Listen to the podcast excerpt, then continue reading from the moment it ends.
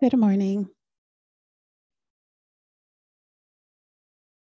Our opening words this morning are an adaptation reading by Samuel McCord Crothers from the book Prayers from 1928.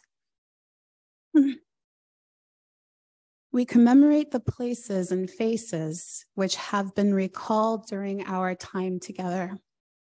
Let the horizon of our minds include all people the great family here on earth with us, those who have gone before and left to us the heritage of their memory and of their work, and those whose lives will be shaped by what we do or leave undone.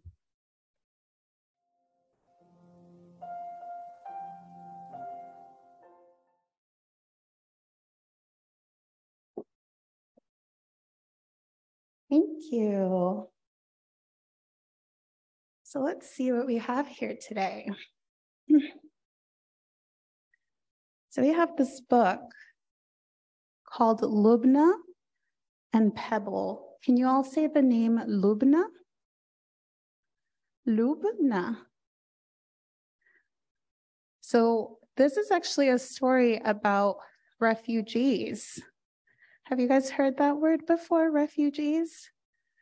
So a person who's a refugee is someone who had to leave their home, probably because there was some war. They weren't feeling safe. So they had to go find a new home. Okay, so this is the story of Lubna and Pebble by Wendy Meddour and Daniel Egnéus.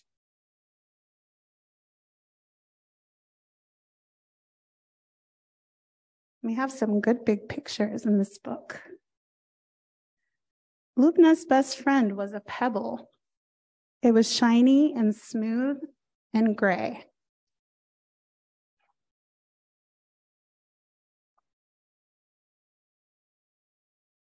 So here's Lubna. Lubna found it in, on the beach when they arrived in the night. Then she fell asleep in Daddy's salty arms.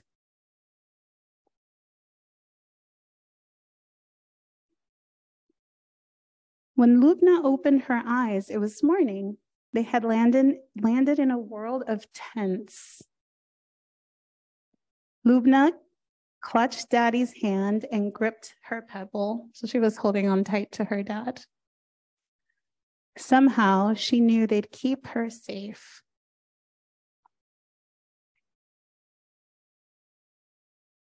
In a big white tent, Lubna found a felt tip pen and she drew a happy face on her pebble. Hello, Pebble, whispered Lubna, and Pebble smiled back. Can you see the smile on the pebble? Do? Mm-hmm.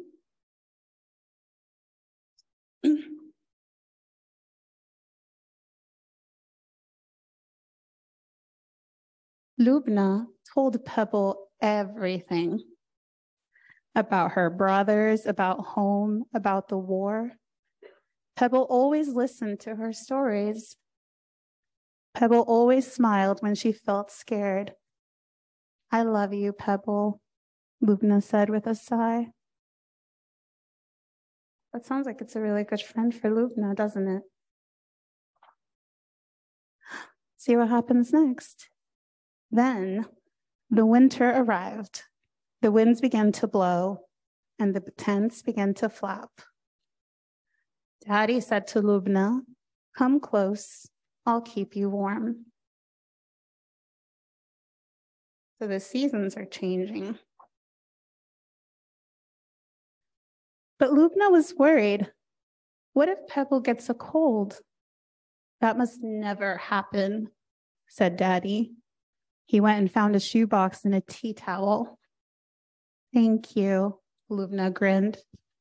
Then she put Pebble to bed and kissed it goodnight.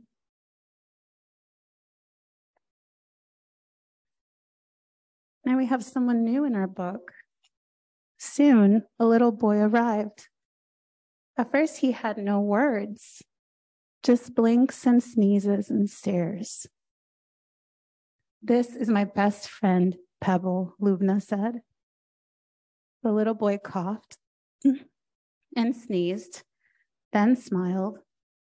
Hello, Pebble. My name's Amir. Can you all say Amir? Good, good. Lubna and Amir became friends. They played hide and seek underneath the stars. But at bedtime, Lubna whispered to Pebble, You are still my best friend.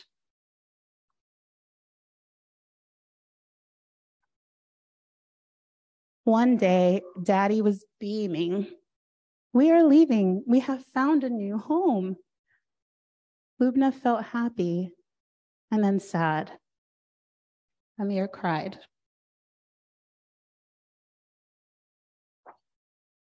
That night, Lubna couldn't sleep.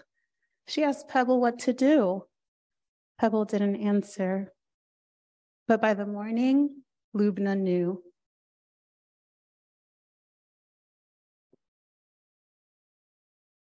So Lubna gave Amir the shoebox with Pebble and the pen. What do I do if Pebble misses you? asked Amir. Draw the smile back on, said Lubna. And what do I do if I miss you? Tell Pebble all about it, Lubna said. Amir nodded, and he held the shoebox really tight. So here's Lubna on the ship. Can you see? And here's Amir with Pebble in the box. Goodbye, Pebble, Lubna whispered.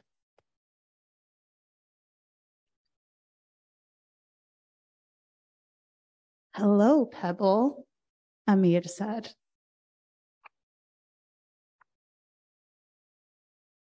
And that's the end of our story. What did y'all think about that story? Do you like Pebble as her best friend? Yeah. Do y'all have a best friend in your life? You have good friends? They're important, aren't they? People who listen to our stories the way Pebble listened to Lubna and is now going to listen to Amir. Thank you for listening and reading the story with me today.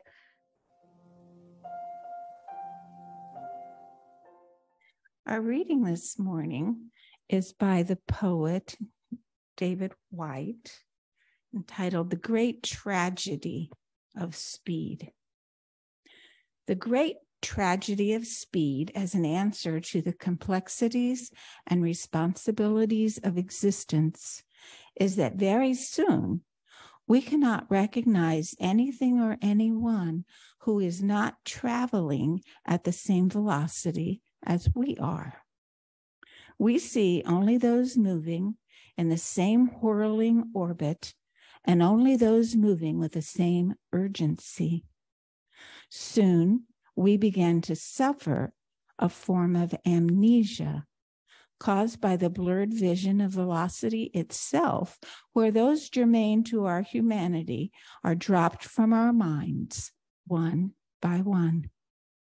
We start to lose sight of any colleagues who are moving at a slower pace, and we start to lose sight of the bigger, slower cycles that underlie our work. We especially lose sight of the big, unfolding waveform passing through our lives that is indicative of our central character. On the personal side, as slaves to speed, we start to lose sight of family members, especially children, or those who are ill or infirm, who are not flying through the world as quickly and as determinedly as we are. Just as seriously, we begin to leave behind the parts of ourselves that limp a little, the vulnerabilities that actually give us color and character. We forget that our sanity is dependent on a relationship with longer, more patient cycles, extending beyond the urgencies and the madness of the office.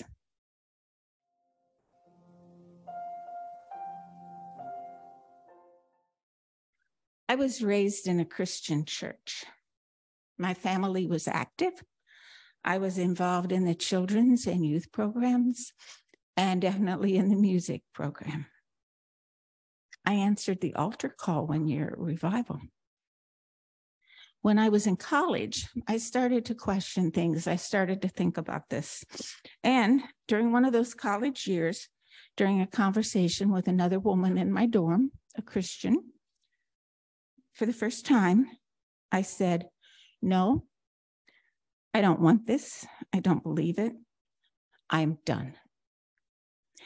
And she couldn't understand that because she said, But you know this so well. I said, Well, yeah, knowledge and belief, not the same. I don't remember receiving a lot of little paper cuts during this time, but finally, I was able to articulate my problem with Christianity that it is arrogant, thinking it is better than any other faith path, and that it has done great harm from that position throughout history. Previously, I had loved the certainty of my faith, and when I left it, I felt that it had betrayed me.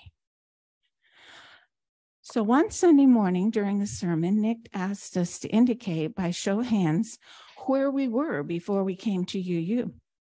You may remember that a few of us were previously unchurched or participated in a faith other than Christianity, but most of, most of us had previous experience in Christian churches. Our former pastor, Dennis McCarty, told me one day that many people come to Unitarian Universalism to heal. Some do so and leave, others do so and stay. It took a very long time for me to play and sing those Christian hymns of my youth. And I'm very glad that I can do most of them now. There's still a couple holdouts. Making assumptions is so easy, and it's a very dangerous practice. Usually, when we assume, we are simply being thoughtless, not intending any harm. In reading anti racism work, those chapters on microaggressions, they jump out of the book to me, and I see myself thoughtlessly dispensing paper cuts. I'm finally learning, I hope, to be more careful. But I need to bring that learning to faith. I need to remember why I left Christianity and be aware of the healing that I have done and the healing that I still need. I need to remember that some of us in this congregation are Christian and honor that. I also need to remember that well meaning people, including those Christians who are so sure that they have the answer, can do real harm. So, how do I deal with that? How welcoming are we when people come here to heal? Are we aware that that's what's going on? How thoughtful is our help to them? What assumptions might we be making? And do we think our path is best? How do I avoid cutting others? So many questions, no answers. The questions are good, good ones.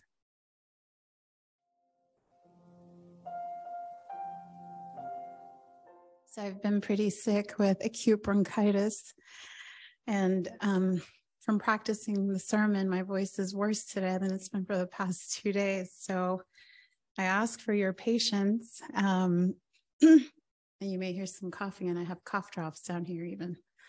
Um, so grateful to Chris and everybody who has understood that sometimes life pauses you and you're forced to rest, and we should listen to that and prioritize that.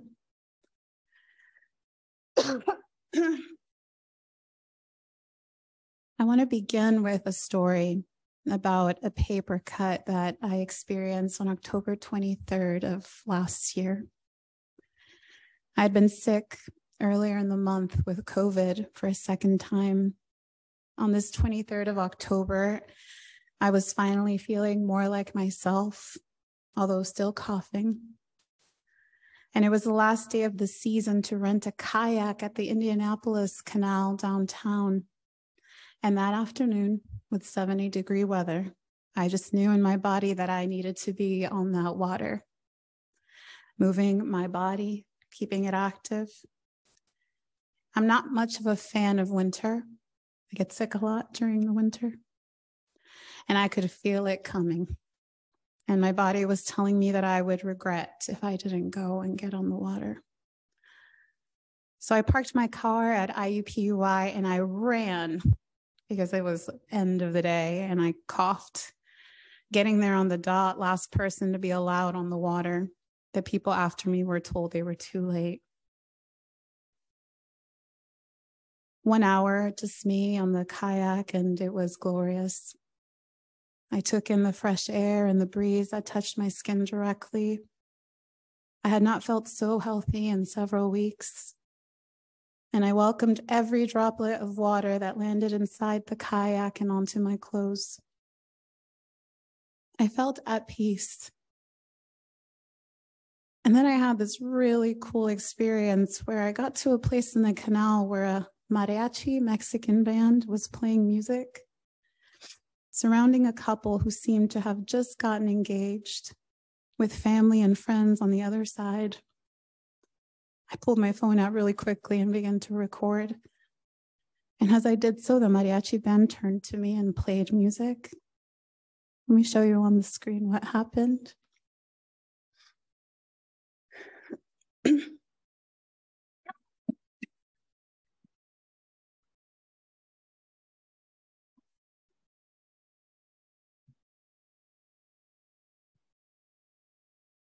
And if we could keep it on that screen for a minute till the end of the story, there's also a picture on that screen I'll reference here. So I my body filled with this adrenaline and gratitude to be on that water and that I listened and that I you know, I knew I was meant to be there. And I, my cup was filled, my spirit was filled with something that is so tender to my formative years. I, I spent years not listening to music as a Muslim.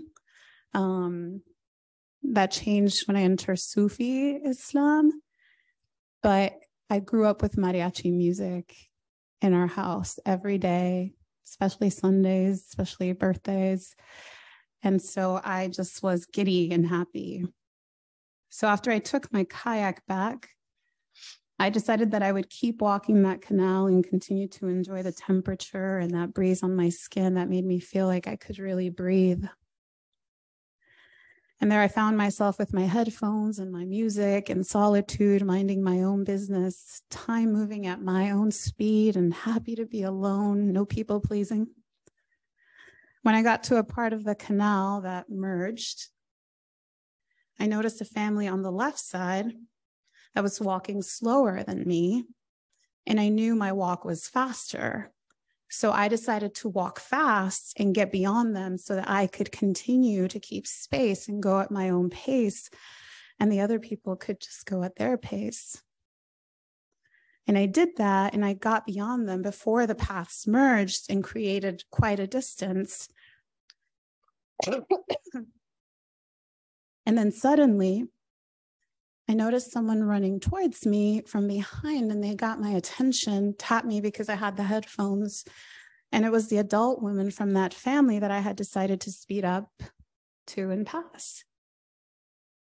I felt a sense of urgency from her, and so I became alert and pulled myself out of my own moment. And she asked me, Hi, what church do you go to?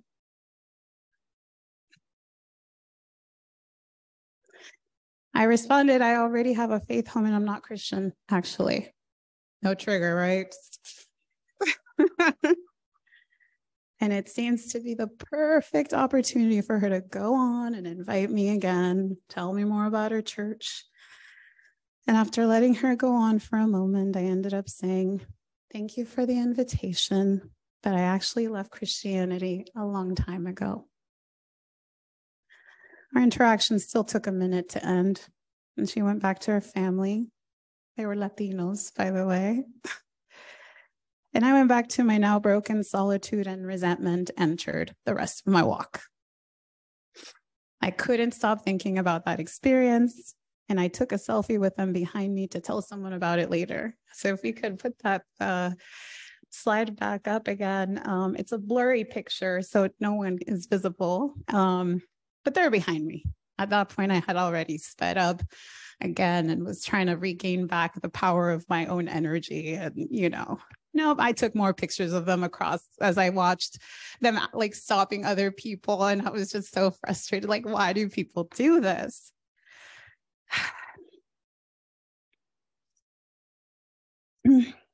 By the way, I don't know how to swim. So every time I get onto a kayak, it's a journey to tell myself that I can trust myself, that I won't flip over, and that I will come out at the end of it so happy that I did it because there is something about the water that calls my inner spirit. I've taken swimming classes, but COVID happened and I'm not quite there, but I don't let that hold me back. This is the journey that I'm on. And unfortunately, this woman never had any curiosity about me and she could not stop her own velocity to meet mine. She tried to force me to meet her speed. And when I told this story to my, my youngest son with his friends in the room, one of them, a Christian, pointed out how sad that she was with her family and could only focus on what she had to tell you. And I found that really deep. I knew that was, I know that was a long story, but these are the stories, aren't they? This one is just one tiny story and one of the least cutting for me. They've added up over the years for me as someone who grew up Catholic, who left it, whose family still doesn't get curious about my path. I've never wondered why at 14 I would choose to, like, I would choose to become Muslim and deal with the bigotry, the dislike, the tension, because I chose that I couldn't believe in the Trinity. Like, that's actually why I left Catholicism. I've had to explain it over and over, even when I wore the hijab, that I'm not Christian, that I have a religion already, that I'm smart enough to know what's right for me, that I can trust myself. It's ongoing. Hmm. So now I would like to invite you with your take home question. I don't know if it got a chance to get printed, so I thought let's go ahead and do it in the service.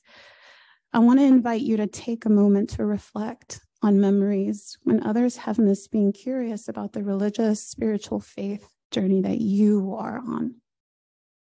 And I invite you to do this while checking in with your body and how it feels. And if it's too much, I encourage you to save it for later. Save it for when you're in a safer space or when there's someone close that can provide comfort. So take this moment, and as you recall, here are two questions. What is it that others have asked and assumed about you? What is it that others have asked and assumed about you?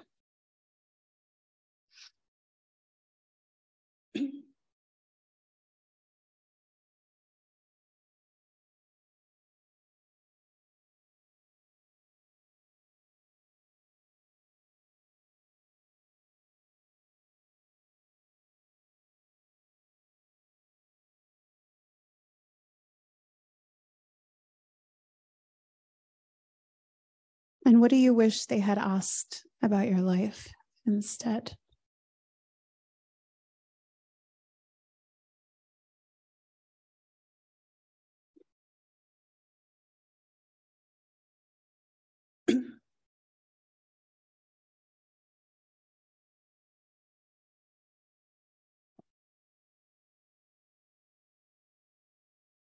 The story of Lubna and her pebble is a sweet story because it can be really hard to find people who will listen. And I just love the idea that sometimes we just create something that will listen to our stories.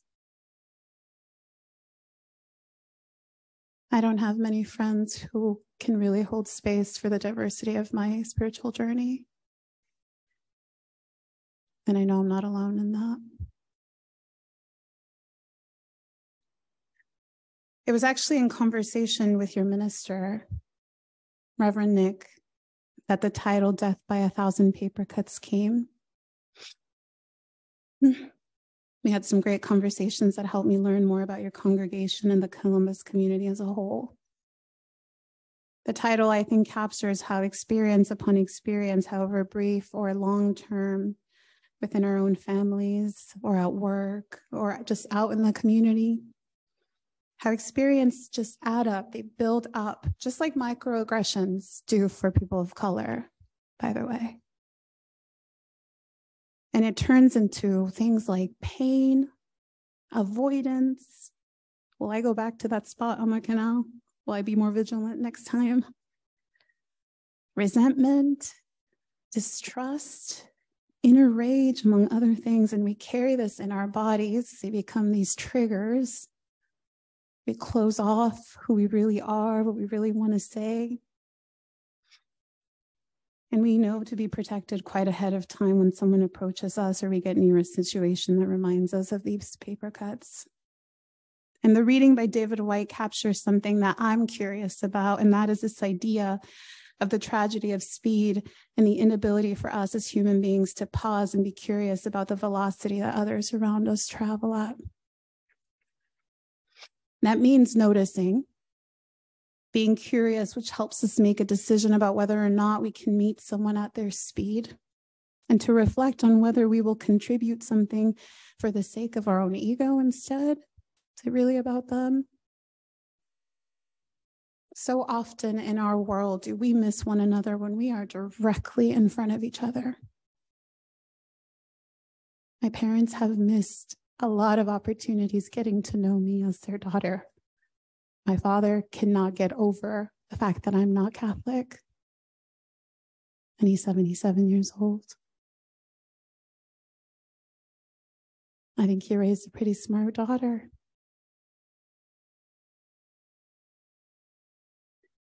And I don't want to limit this idea of paper cuts today to Christianity alone because all Abrahamic faiths, especially, have a role in this idea of paper cuts.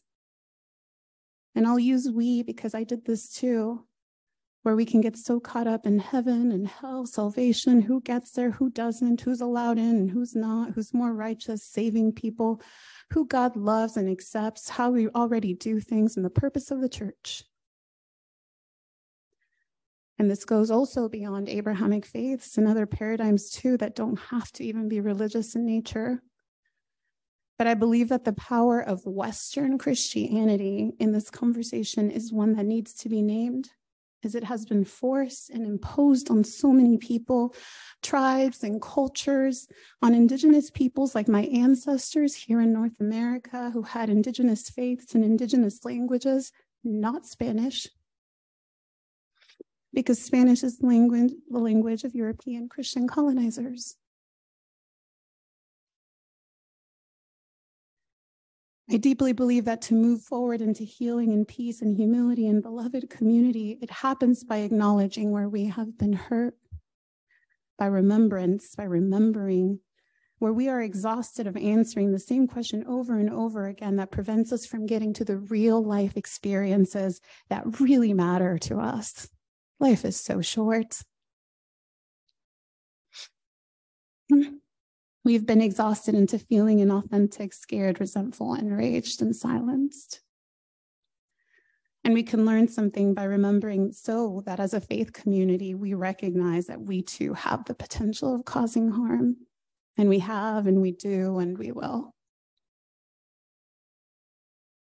And I want to also say that this sermon is not one to push us away from a path within Christianity. Our very own history as Unitarian Universalists is rooted within Christianity. My Islamic experience was easy to accept out of Catholicism. With the great love I was taught to have for Mary, peace be upon her. In that mix of good and bad, we can be proud of a lot in our history too, and feel less alone and isolated when we tell someone that we're Unitarian Universalists and they give us a weird glance and judge us because we're lacking according to them. We're not loners. Our ancestors left an example for us as they too dealt with these attitudes and the closed mindedness as they fought their way for individualism, right? Unity of process, diversity of product. and this isn't a sermon to make anyone feel ashamed for being Christian and missing that past religious experience or still being in Christian spaces for special holidays or with family. This is the, actually the point that if we can go and hold space for the ways in which we have been hurt and honor the greatness of the paths that we all individually have, that maybe we can show up in these spaces with more confidence about who we are, who we're trying to be, the great community that UUCCI is, and the gifts that it gives us our UU congregations gift us so much.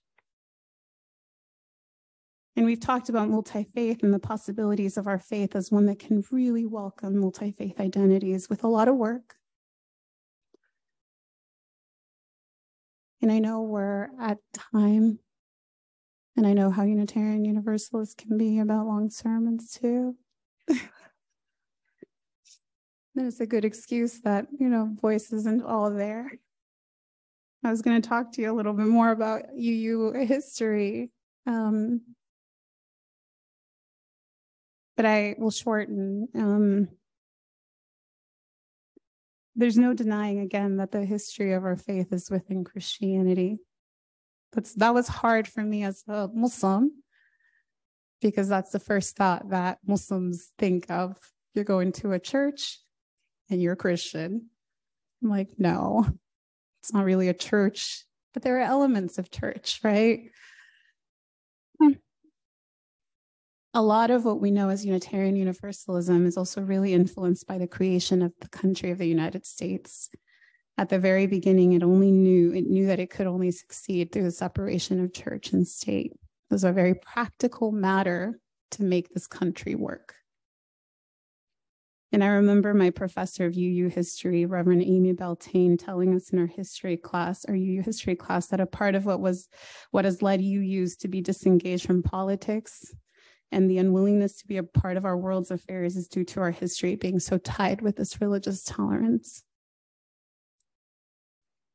But it's also a spiritual matter to pause and to slow down to notice where others are on their journeys to be curious, especially if we're going to meddle in other people's lives and stop them during a walk or knock on their doors on an early Saturday morning. These are the nicer paper cuts, by the way. Our history starts with diversity. Christian roots are diverse, no theological creed, no solid, what is the exact scripture we're following, everybody's kind of doing their own practices. This is where Christianity started. And our ancestors have remained steady in making that space available to us. We are a faith of multiple theologies. We're Christians, ex Christians, Muslims, Jewish, humanists, Buddhists, mystics within all Abrahamic faiths inspired by them and inspired by the mystics in other faiths, pagan agnostics, atheists, fence sitters, seekers, and Unitarians and Universalists. We're a faith of so many identities and labels. We're a faith that gives spaces to those that need their own spaces to build up their voice, their power, to name their own paper cuts, these microaggressions caused with racial systems that have oppressed people of color, that happen at the hands of those traveling at a different speed who can't slow down enough to capture the speed of another. And I'll end with this that my theory still stands that I believe that part of the reason we don't share with others very often about our UU communities and our faith is that we fear doing to others what was done to us. And that we continue to deal with because it happens all the time. And I believe we can get to a place where we can get more comfortable inviting people into our faith communities and that we can invite ourselves back to the others that we come from if we need that. And that we can do so with an honesty and openness that we will mess up, but that we can mend by slowing down, noticing, and being curious, and sometimes by apologizing and asking, What did I assume about you that I missed slowing down for? What do you wish I would have asked about your life instead? Or can you tell me more about you? And I will just listen, like with Pebble. May it be so that we can honor the wounds that we have and make more space for others. Amen.